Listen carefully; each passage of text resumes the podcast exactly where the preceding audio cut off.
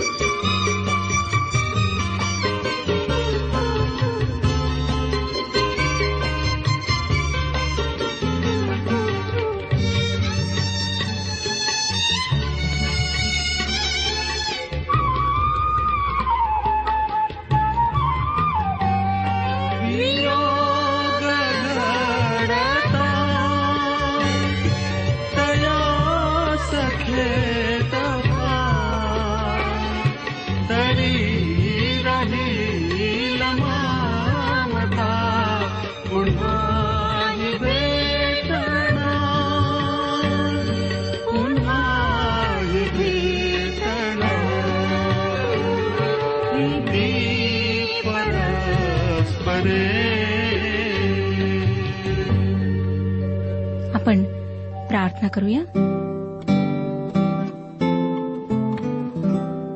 हे आमच्या सर्वसमर्थ जिवंत परमेश्वर पित्या तुझ्या पवित्र थोर नावाला शतशः धन्यवाद देत आम्ही तुझ्या समक्ष येत आहोत तुझ्याच महान कृपेने प्रभू ही वेळ आम्हाला लाभलेली आहे आज दिवसभर तू आमचा मार्गदर्शक झालास आमचा तू सांभाळ केलास आम्ही तुझे आभारी आहोत पवित्र बापा आज आम्हातील प्रत्येकाशी तू बोल हे वचन आमच्याकरिता आशीर्वादाचं कर वचन समजण्याकरिता आम्हाला तू बुद्धी पुरेव आम्हाला ज्ञान पुरेव तुझ्या पवित्र आत्म्याच्याद्वारे तू आमच्या जीवनात कार्य कर आम्हातील अनेकांना वाईट व्यसन आहेत अनेक आहेत प्रभू जे आजारी आहेत भयंकर अशा वेदनेने तळमळत आहेत प्रत्येकावर तू दया कर जे आजारी आहेत त्यांना स्पर्श करून आरोग्य दे अनेक कुटुंबांमध्ये शांती नाही पती पत्नीमध्ये भांडणं आहेत बेबनाव आहे प्रभू तू त्यांच्याशी बोल त्यांना तू आपल्या जबाबदारींची जाणीव करून दे सर्व लेकरांवर आशीर्वाद पाठव होऊ दे की प्रत्येकाला सत्य कळावे त्यांनी तुझ्यावर विश्वास ठेवावा आणि तुझ्याद्वारे सुतारणाचा मार्ग तू उघडलेला आहेस त्या मार्गामध्ये त्यांनी प्रवेश करावा प्रत्येकावर तू आशीर्वाद पाठव ही प्रार्थना तारणाऱ्या प्रभू यशू ख्रिस्ताच्या गोड आणि पवित्र नावात मागितली आहे म्हणून तो ऐक आमेन श्रोत्यानो आज आम्ही इतिहासाचे दुसरे पुस्तक ह्याच्या चौथ्या आणि पाचव्या अध्यायाचं अध्ययन करणार आहोत आम्ही पाहिलं होतं की कशाप्रकारे परमेश्वराच्या दृष्टिकोनातून निळा जांभळा आणि किरमिची व शुभ्र अर्थात पांढरा रंग महत्वाचे आहेत प्रकटीकरणाचे पुस्तक एकोणीसावा अध्याय आणि आठव्या वचनात लिहिलेले आहे तिला तेजस्वी व शुद्ध असे तागाचे तलम वस्त्र नेसावायला दिले आहे ते तागाचे तलम वस्त्र म्हणजे पवित्र जनांची नीतिकृत्य आहेत श्रोतनु शुभ्र रंग पावित्र्याचे व नीतिमत्वाचे प्रतीक आहे प्रभू यशू ख्रिस्त स्वतः मूर्तिमंत नीतिमत्व आहे त्याला परिधान केल्यानेच आम्हाला त्याचे नीतिमत्व प्राप्त होते व आम्हाला त्याच्यामुळे नीतिमान गणण्यात येते आता आपण चौथ्या अध्यात मंदिरातील सामानाविषयी जो तपशील देण्यात आला आहे तो पाहणार आहोत पितळी वेदी गंगाळी दीपस्तंभ मेज इतर पात्रे वगैरे त्यानंतर फावडी काटे व इतर पात्रांचाही त्यात समावेश करण्यात आला निवास मंडपातल्या पितळी वेदीपेक्षा मंदिरातील पितळी वेदी चौपट मोठी होती आणि अतिरिक्त गंगाळी देखील करण्यात आली बऱ्याच गोष्टी बदलण्यात आल्या पुष्कळ गोष्टींची भर घालण्यात आली नूतन पद्धती व वस्तूंचे आकार मोठे करणे ह्या बदलामुळे निवास मंडपाचा साधेपणा नष्ट झाला त्यातील गोष्टी ज्या अगदी सहजतेने ख्रिस्ताकडे निर्देश करीत त्या गुंतागुंतीच्या झाल्या इब्रिलोकास लिहिलेल्या पत्रामध्ये हे मंदिर नाही तर निवास मंडप एक महत्वाचे प्रतीक बनले ते ख्रिस्ताच्या व्यक्तिमत्वाचे व कार्याचे प्रतीक आहे शल्मुनाकडे सर्व काही विपुल होते सोने चांदी मौल्यवान खडे कारागीर आणि किमती लाकूड त्याने मंदिराच्या बांधकामासाठी ह्या सर्वांचा विपुल व भरपूर असा उपयोग केला पण श्रोत्यानो तसे करताना त्याने त्याला देण्यात आलेल्या मूळ आराखड्याकडे दुर्लक्ष केले आमच्या आध्यात्मिक जीवनात अशा गोष्टी होऊ शकतात काय आम्हाला देवाने एक विशिष्ट जबाबदारी दिलेली आहे व ती पूर्ण करीत असताना आम्ही देवाच्या आराखड्याप्रमाणे ती जबाबदारी पूर्ण करण्याऐवजी स्वतःच्या कार्यक्रमांची त्यामध्ये भर घालतो काय तसे करताना आमचा सेवेचा केंद्रबिंदू ख्रिस्तापासून स्वतःकडे सरकतो काय देवाकडे लोकांचे लक्ष वेधण्याऐवजी आम्ही ते स्वतःकडे ओढून घेतो काय आम्हाला कदाचित चांगले कलागुण प्राप्त झाले असतील ज्याद्वारे आम्ही देवाची सेवा करू शकतो पण जसे शलमोनाने त्या मंदिराच्या बांधकामातून स्वतःचे वैभव दाखवले तसे आम्ही आमच्या कलांमधून स्वतःचे मोठेपण तर दाखवित नाही ना ह्याचे आम्ही परीक्षण केले पाहिजे आमचे ध्येय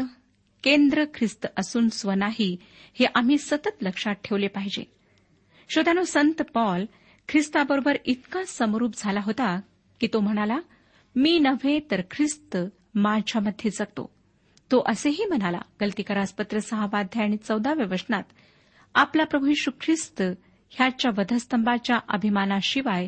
कशाचाही अभिमान बाळगणे माझ्या हातून न हो त्याच्याद्वारे जग मला वधस्तंभावर खेळलेला आहे व मी जगाला वधस्तंभावर खेळलेला आहे तसेच फिल्पेकरासपत्र पहिला अध्याय एकोणीस ते एकवीस वचनांमध्ये तो म्हणाला फिल्पेकरासपत्र पहिला अध्याय एकोणीस ते एकवीस वचने कारण मी कशानेही लाजणार नाही तर पूर्ण धैर्याने नेहमीप्रमाणे आताही जगण्याने किंवा मरण्याने माझ्या शरीराच्याद्वारे ख्रिस्ताचा महिमा होईल हिची माझी अपेक्षा व आशा तिच्याप्रमाणे ते तुमच्या प्रार्थनेने व येशू ख्रिस्ताच्या आत्म्याच्या पुरवठ्याप्रमाणे माझ्या उद्धारास कारण होईल हे मला ठाऊक आहे कारण मला तर जगणे हे ख्रिस्त आणि मरणे हे लाभ आहे श्रोत्यानो ख्रिस्त केंद्रित जीवन अशा प्रकारचे जीवन आहे जेथे मी पण उरत नाही व असेच जीवन परमेश्वर देवासाठी फळ आणणारे असते त्याचे गौरव करणारे असते असेच जीवन विजय ख्रिस्ती जीवन आहे आता दोन ते चार ह्या अध्यांमध्ये मंदिराच्या बांधकामाविषयी आम्ही माहिती पाहिली पाच व सहा ह्या अध्यांमध्ये आपण त्याची समाप्ती व प्रतिष्ठापना ह्याविषयी माहिती पाहणार आहोत मंदिर देवाच्या दृष्टीने अत्यंत महत्वाची बाब होती म्हणजेच लोकांचे आध्यात्मिक जीवन देवाच्या दृष्टीने फार महत्वाची बाब आहे श्रोतांना जोपर्यंत आमचे देवाबरोबरचे संबंध सुरळीत होत नाहीत तोपर्यंत आमचे इतरांबरोबरचेही संबंध सुरळीत होऊ शकत नाहीत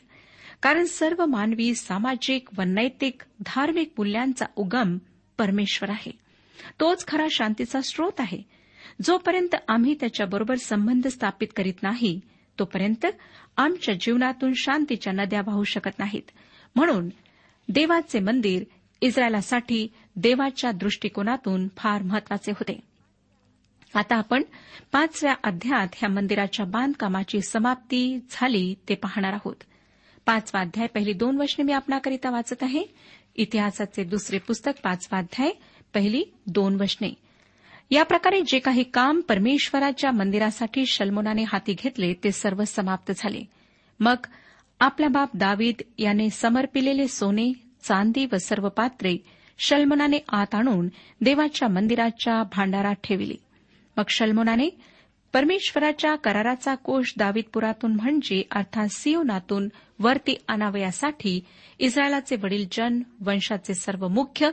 आणि इस्रायलाच्या पितृकुळांचे सरदार यास एरुश्लेमेत जमा केले मंदिराचे बांधकाम पूर्ण झाल्यावर कराराचा कोष मंदिरात आणला गेला सिओन टेकडीवर बसलेले असून ते मंदिरापासून फार दूर नाही दोन्हीतील अंतर सहज पायी कापता येण्यासारखे आहे श्रोत्यानो दाविदाने कराराचा कोष नक्की कोठे ठेवला होता ते माहीत नाही परंतु तो दाविदाच्या नगरात म्हणजे सिवनात ठेवण्यात आला होता हे निश्चित आहे आणि हा भाग फार मोठाही नाही किंवा मंदिरापासून दूरही नाही सहावं वचन आम्हाला ह्याविषयी सांगतं शलमोन राजा व त्याचपाशी जमलेली सर्व इस्रायल मंडळी यांनी कोशापुढे शेरडा मेंढराचे व गुराढोरांचे बली इतके अर्पण केले की त्यांची संख्या सांगता किंवा करिता आली नाही या ठिकाणी आपण पाहतो की जे अर्पण वाहण्यात येत होते त्याची गिनती नव्हती याचे कारण असे की ही अर्पणे प्रभू येशूच्या अर्पणाचे प्रतिनिधित्व करत होती आणि त्याच्या अर्पणाची तुलना कोणत्याही गोष्टीबरोबर करता येणार नाही श्रोत्यानो ख्रिस्ताने आपली स्वर्ग सुखे सोडून ह्या पृथ्वीवर यावे मानवी जीवन जगावे व मानवाचे दुःख सोसावे एवढेच काय तर मानवाच्या पापाचा भार स्वतःवर घ्यावा व मानवाच्या वाटेची शिक्षा त्याने भोगावी ही गोष्ट अतिशय विलक्षण आहे मानवात असे काय आहे की परमपिता परमेश्वराने त्याच्यासाठी एवढा त्याग करावा श्रोत्यानो आम्ही जितके अंतर्मुख होऊन विचार करतो तेवढे आम्हाला समजते की मानवात काही एक चांगुलपणा नाही कुठलीच योग्यता नाही त्याची भौतिक प्रगती मातीवर चढवलेला सोन्याचा गिलावा आहे तो माती आहे व मातीच मिळतो आणि सुसंस्कृती तो आणू शकत नाही कारण तो संपूर्णपणे पापी आहे त्याच्यामध्ये एकही गुण असा नाही की देवाने त्याच्यावर कृपा करावी स्तोत्रकरता स्तोत्रसहिता आठवा अध्याय तिसऱ्या आणि चौथ्या वचनात म्हणतो आकाश जे तुझे अंगुले कार्य व त्यात तू नेमलेले चंद्र व तारे ह्यांच्याकडे पहावे तर मर्त्य मनुष्य तो काय की तू त्यांची आठवण करावी मानव तो काय की तू त्याला दर्शन द्यावे श्रोत्यानो त्या कृपेच्या बदल्यात माणूस परमेश्वराला काही एक देऊ शकत नाही देवाची मानवावरची कृपा अप्रतिम अतुलनीय व अनंत आहे त्या अमर परमेश्वराने तुमच्या व माझ्यासाठी वधस्तंभावरचे लज्जास्पद व यातनामय मरण पत्करावे असे आमच्यात काहीच नाही त्याच्या त्या जगावेगळ्या प्रीतीकडे आम्ही निव्वळ आश्चर्यचकित होऊन पाहत राहू या पलीकडे आम्ही काही करू शकत नाही ख्रिस्ताच्या त्यागाला कोणत्या शब्दांमध्ये व्यक्त करता येणार नाही त्याला कोणत्याच मापाने तोलता येणार नाही ख्रिस्ताच्या त्यागाद्वारे व्यक्त झालेली देवाची प्रीती मानवी बुद्धीपलीकडची आहे म्हणूनच संत पॉल रोमकरासपत्र पाचवा अध्याय सात आणि आठ वचनांमध्ये म्हणतो रोमकरासपत्र पाचवा अध्याय सात आणि आठ वचने नीतिमान मनुष्यासाठी कोणी मरणारा विरळा चांगल्या मनुष्यासाठी मरण्यास कदाचित कोणी धाडस करील परंतु देव आपणावरच्या स्वतःच्या प्रीतीचे प्रमाण हे देतो की आपण पापी असतानाच ख्रिस्त आपणासाठी मरण पावला श्रोत्यानो शल्मोनाने देवाच्या कराराचा कोष सियोनातून मंदिरात आणला तेव्हा कोशापुढे जी अर्पणे आणण्यात आली ती अगणित होती ती अर्पणे येशूच्या समर्पणाचे प्रतीक आहेत सात ते नऊ वचने वाचूया मग याचकांनी परमेश्वराच्या कराराचा कोष त्याच्या स्थानी म्हणजे मंदिराच्या गाभाऱ्यात परमपवित्र स्थानात कुरुबाच्या पंखाखाली त्याच्या ठिकाणी नेऊन ठेवला कोश स्थानाच्या वर करुबांचे पंख पसरलेले होते तो कोश व त्याचे दांडे यावर त्यांचे आच्छादन होते त्याचे दांडे एवढे लांब होते की त्यांची शेवटे कोशातून बाहेर आलेली गाभाऱ्यासमोर दिसत पण बाहेरून दिसत नसत तो कोश आज दिवसपर्यंत तेथेच आहे या ठिकाणी श्रोत्यानो आजपर्यंत हा शब्द वापरण्यात आलेला आहे म्हणजेच हे पुस्तक लिहिले गेले त्या दिवसापर्यंत असा त्याचा अर्थ होतो नंतर ते दांडे काढून टाकण्यात आले आता कराराचा कोश त्याच्या जागेवरून हलवला जाणार नव्हता आपणाला आठवत असेल की सिनाय पर्वतावर देवाने मोशेला आज्ञा दिली तेव्हा तो कराराचा कोष तयार करण्यात आला त्यानंतर इस्रायली लोक चाळीस वर्षे रानात भटकले आणि ते प्रवास करीत असताना त्यांच्यासमोर कराराचा कोष चालविला जाई ते जेव्हा वचनदत्त देशात प्रवेश करण्यासाठी यार्तेनेच्या किनाऱ्यावर आले तेव्हा नदीच्या पात्रातून आधी कोश पलीकडे नेण्यात आला आणि ते वचनदत्त देशात आल्यानंतरही वेळोवेळी कराराचा कोश हलविण्यात आला आणि आपणाला आठवतच असेल की एकदा पलिष्टी लोकांनी तो काबीज केला व त्यांना तो परत पाठवावा लागला त्यानंतर श्रोत्यानं दाविदाने तो एरुश्लेमेत आणला आणि त्याने तो सियोनात ठेवला जोपर्यंत मंदिर बांधले गेले नाही तोपर्यंत तो सिओनातच होता आता मंदिर बांधण्यात आले व कराराचा कोष अत्यंत पवित्र स्थळी ठेवण्यात आला आणि त्याचे दांडे काढून टाकण्यात आले कारण तो आता कधीही हलविला जाणार नव्हता इस्रायलाचे सर्व पुरुष आता या ठिकाणी तीन सण पाळण्यासाठी वर्षातून तीनदा येणार होते वल्हांडणाचा सण पन्नासाव्या दिवसाचा सण आणि मंडपाचा सण ह्याचा अर्थ असा श्रोत्यानो की या सणाच्या दिवसात ते एरुश्लेमेला येतील व जेथे कराराचा कोष ठेवण्यात आला आहे तेथे त्याला सामोरे जातील आपल्या लक्षात असेलच की कराराचा कोष ख्रिस्ताचे त्याच्या व्यक्तिमत्वाचे प्रतीक आहे त्या कराराच्या कोशावर दयासन आहे व हे दयासन म्हणजे येशू ख्रिस्ताने पूर्ण केलेले मुक्तीचे कार्य त्याने रक्त सांडवले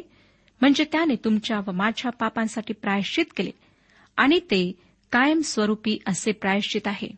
इब्रिलोकासपत्र नववा अध्याय आणि सव्वीसावं वचन सांगतं इब्रिलोकासपत्र वा अध्याय आणि सव्वीसावे वचन तसे असते तर जगाच्या स्थापनेपासून त्याला वारंवार दुःख सोसावे लागले असते पण आता तो एकदाच युगाच्या समाप्तीस आत्मयज्ञ करून पापे नाहीशी करण्यासाठी प्रगट झाला आहे श्रोत्यानो हे प्रायश्चित पायाभूत आहे कायमस्वरूपी आहे ते सर्व कालासाठी स्थापलेले आहे त्या ठिकाणी नंतर कराराच्या कोशाचे दांडे काढून घेण्यात आले कारण तेथून पुढे तो कोश हलविण्यात येणार नव्हता म्हणजेच तारणाचा दुसरा कोणताही मार्ग नाही पेत्र आपल्या लोकांना म्हणू शकला प्रेषितांची कृत्ये चौथा अध्याय आणि बाराव्या वचनात तारण दुसऱ्या कोणाकडून नाही कारण जेणेकरून आपले तारण होईल असे दुसरे कोणतेही नाव आकाशाखाली मनुष्यामध्ये देण्यात आलेले नाही कराराचा कोश कायमस्वरूपी एकाच ठिकाणी आहे तो हलविण्यात आला नाही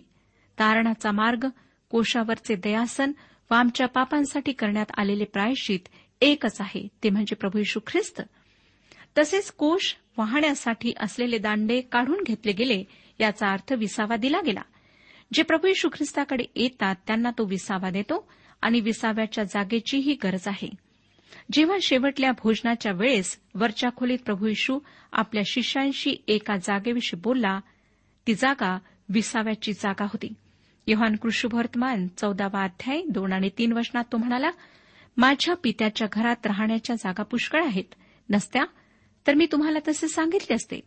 मी तुम्हासाठी जागा तयार करावयास जातो आणि मी जाऊन तुम्हासाठी जागा तयार केली म्हणजे पुन्हा येऊन तुम्हाला आपल्या जवळ घेईन ह्यासाठी की जेथे मी आहे तेथे तुम्हीही असावे श्रोत्यानो त्याने आमच्यासाठी म्हणजे जे त्याच्याकडे जातात व त्याच्यावर विश्वास ठेवतात त्यांच्यासाठी ती विसाव्याची जागा तयार केली आहे व एक दिवस आम्ही सर्व तेथे जाणार आहोत त्या जागेच्या वैशिष्ट्यांपैकी एक वैशिष्ट्य आहे तिचे कायमस्वरूपी अस्तित्व ती जागा सार्वकालिक जीवनाची आहे प्रगटीकरणाचे पुस्तक एकविसावा अध्याय आणि चौथं वचन सांगतं प्रगटीकरणाचे पुस्तक जे नवीन करारातील शेवटले पुस्तक आहे एकविसावा अध्याय आणि चौथं वचन तो त्यांच्या डोळ्यांचे सर्व अश्रू पुसून टाकेल ह्यापुढे मरण नाही शोक रडणे व कष्टही नाहीत कारण पहिल्या गोष्टी होऊन गेल्या ही देवाची नगरी आहे श्रोत्यानो ती कायम टिकणारी आहे आणि सामर्थ्यशाली परमेश्वर व कोकरा हे त्या जागेचे मंदिर आहेत प्रगटीकरणाचे पुस्तक एकविसावा अध्याय आणि बावीसावं वचन सांगतं कारण सर्व समर्थ प्रभू देव व कोकरा हेच तिचे मंदिर होते किती आनंदाची ही गोष्ट आहे की आम्हाला त्यानंतर प्रवास करावा लागणार नाही देवाचा शोध घेत फिरावे लागणार नाही जसे संत पॉल रोमकरास लिहिलेल्या पत्रात म्हणाला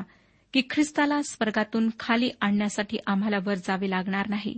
किंवा त्याला वर आणण्यासाठी आम्हाला खाली नरकात जावे लागणार नाही तो सदोदित आमच्यासह राहणार आहे ही गोष्ट एकत्रिकाला बाधित सत्य आहे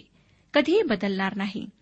देवाच्या जवळ जाण्यासाठी त्याच्या ठाई विसावा मिळविण्यासाठी एक कायमस्वरूपी जागा आहे ती येशू ख्रिस्त आहे कराराचा कोश श्रोत्यानो नंतर हलविण्यात आला नाही पाचवाध्याय आणि दहावं वचन पहा काय सांगतं इतिहासाचे दुसरे पुस्तक पाचवाध्याय आणि दहावं वचन इस्रायल लोक मिसर देशातून निघाल्यावर परमेश्वराने त्यांच्याशी करार केला त्या समयी होरेबात मोशेने या कोशात दोन पाट्या ठेविल्या होत्या त्याखेरीज त्यात दुसरे काही नव्हते मोशेने कोशात ठेवलेल्या दोन गोष्टी त्या ठिकाणी आता नव्हत्या त्या गायब झाल्या होत्या एक म्हणजे आहरोनाची फुललेली काठी व दुसरे मन्नाचे पात्र तुम्हाला आठवतच असेल श्रोत्यांनो की गणनेच्या सतराव्या अध्याय सांगितल्याप्रमाणे लोकांनी जर मानना गोळा केला नाही तर तो गायब होई आणि ज्या दिवशी तो गोळा केला त्या दिवशी तो खाल्ला नाही तर तो खराब होईल त्या दिवसाची आठवण म्हणून तो मानना पात्रात घालून कोशाजवळ जतन करून ठेवण्यात आला होता आता तोही गायब झाला तो मानना येशू ख्रिस्ताचे प्रतीक आहे येशू ख्रिस्त जीवनाची भाकर आहे व जे त्याचे आहेत त्यांची आध्यात्मिक भूक येशू ख्रिस्ताद्वारे भागवल्या जाते आरोनाची काठी जिला कळ्या आल्या ती येशूच्या पुनरुत्थानाचे प्रतीक आहे श्रोत्यानो हे ऐतिहासिक सत्य आहे की येशू मरण पावला म्हणजे त्याचे मानवी रूप नष्ट झाले त्याच्या मृत शरीराला पुरण्यात आले आणि तिसऱ्या दिवशी तो पुन्हा उठला हे मानवासाठी अशक्य आहे मर्त्य मानव मृत्यूवर विजय मिळू शकत नाही परंतु प्रभू येशूने मृत्यूवर विजय मिळवला मरणातून तो उठला ह्यातूनच त्याचे दैवत्व प्रकट होते त्याचे पुनरुत्थान हे आमच्यासाठी एक वास्तवता आहे येशूचे याजकत्व त्याच्या पुनरुत्थानावर विसंबून आहे जसे आहारुणाचे याजकपण त्याच्या काठीला कळ्या येण्यावर अवलंबून होते म्हणजे झाडापासून तोडलेल्या काठीला कळ्या लागणे हे एक प्रकारचे पुनरुत्थान आहे त्यावरून जसे अहरुणाचे याजकपण सिद्ध झाले होते तसे येशूच्या पुनरुत्थानावरून त्याचे याजकपण सिद्ध झाले अकरावं वचन पहा काय सांगतं याजक पवित्र स्थानातून बाहेर आले जितके याजक हजर होते तितक्या सर्वांनी आपणास पवित्र केले होते त्यांनी यावेळी पाळ्यांचा क्रम सोडिला होता श्रोत्यानो यावेळी सर्व वर्ग उपस्थित होते गायक व वाद्यवृंद त्या ठिकाणी हजर होते ते त्यांच्या झांजा सतारी व वीणा ह्यासह हजर होते त्यांच्याबरोबर एकशे वीस कर्णे वाजवणारे होते नंतर तेरावं वचन पुढे सांगतं कर्णे वाजविणारे गाणारे एका सुराने परमेश्वराची स्तुती व धन्यवाद करू लागले आणि करणे झांजा आदी करून वाद्य वाजवून परमेश्वराची स्तुती ते उच्च स्वरे करू लागले ती अशी तो उत्तम आहे त्याची दया सनातन आहे त्यासमयी परमेश्वराचे मंदिर मेघाने व्यापिले हा अतिशय मोठा प्रसंग होता चौदावं वचन पुढे सांगतं त्या मेघामुळे याचकास सेवा चाकरी करण्यास उभे राहावेना कारण परमेश्वराच्या तेजाने देव मंदिर भरून गेले मला वाटतं श्रोत्यानो तिथे जमलेल्या लोकांकरिता हा एक अविस्मरणीय प्रसंग असावा प्रत्यक्ष सर्व समर्थाच्या पवित्र समक्षतेला अनुभवण्याचा हा अतिशय दुर्मिळ क्षण त्यांना लाभला होता आणि हा क्षण त्यांच्या स्तुती गायनानंतर त्यांना अनुभवायला मिळाला होता काही लोक प्रसन्न व्यक्तिमत्वाचे हसऱ्या स्वभावाचे असतात काही प्रेमळ स्वभावाचे असतात त्यांच्या सहवासात काही क्षण काढले की दुखी माणसाला त्याचे दुःख विसरायला होते यावरून आपण कल्पना करू शकतो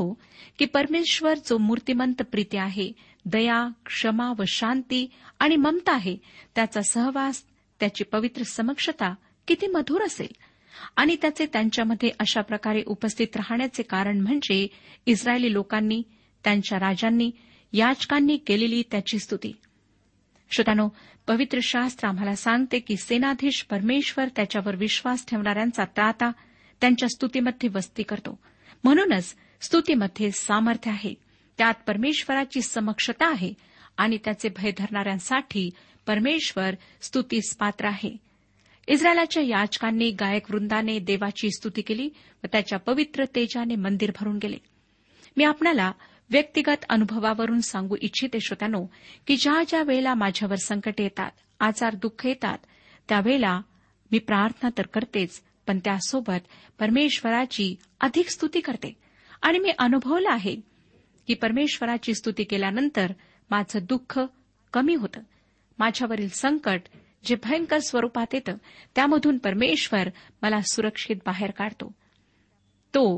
त्या प्रसंगी माझ्यासोबत असतो मला तो सामर्थ्य पुरवतो म्हणून जर आज आपण दुखी आहात निराश आहात संकटात आहात कर्जबाजारी झालेले आहात कोणत्याही परिस्थितीतून जात आहात परमेश्वराची स्तुती करा विश्वासाने परमेश्वराजवळ प्रार्थना करा आणि बघा की परमेश्वर कशा प्रकारे त्या प्रसंगातून आपणाला बाहेर काढतो श्रोत्यानो परमेश्वर सामर्थ्य आहे परमेश्वर सदा आमच्या सोबत वस्ती करणार आहे आणि तो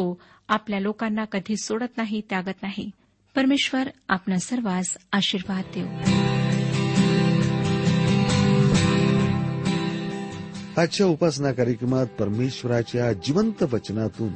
मार्गदर्शन आपण ऐकलं आजच्या या वचनातून आपणास काही आशीर्वाद मिळाला असेल यात काही शंका नाही सुदैव जीवनविषयक काही शंका असल्यास किंवा काही प्रश्न असल्यास किंवा काही प्रार्थना निवेदन असल्यास पत्राद्वारे आम्हास अवश्य कळवा आम्हाला अगदी आनंदच होईल पत्र व्यवहारासाठी आमचा पत्ता लिहून घ्यावा कार्यक्रम उपासना पोस्ट बॉक्स क्रमांक एक शून्य दोन बेजनबाग नागपूर पिनकोड क्रमांक चार चार शून्य शून्य शून्य चार आमचा ईमेल ॲड्रेस आहे Marathi T T B at radio eight eight two dot com email address पुन्हा एकदा आहे का Marathi TTB at radio eight eight two dot com बरं तर आता इथंच थांबूया कारण आपल्या कार्यक्रमाची वेळही संपत आलेली आहे पुन्हा आपली भेट आपल्या पुढल्या कार्यक्रमात तोपर्यंत नमस्कार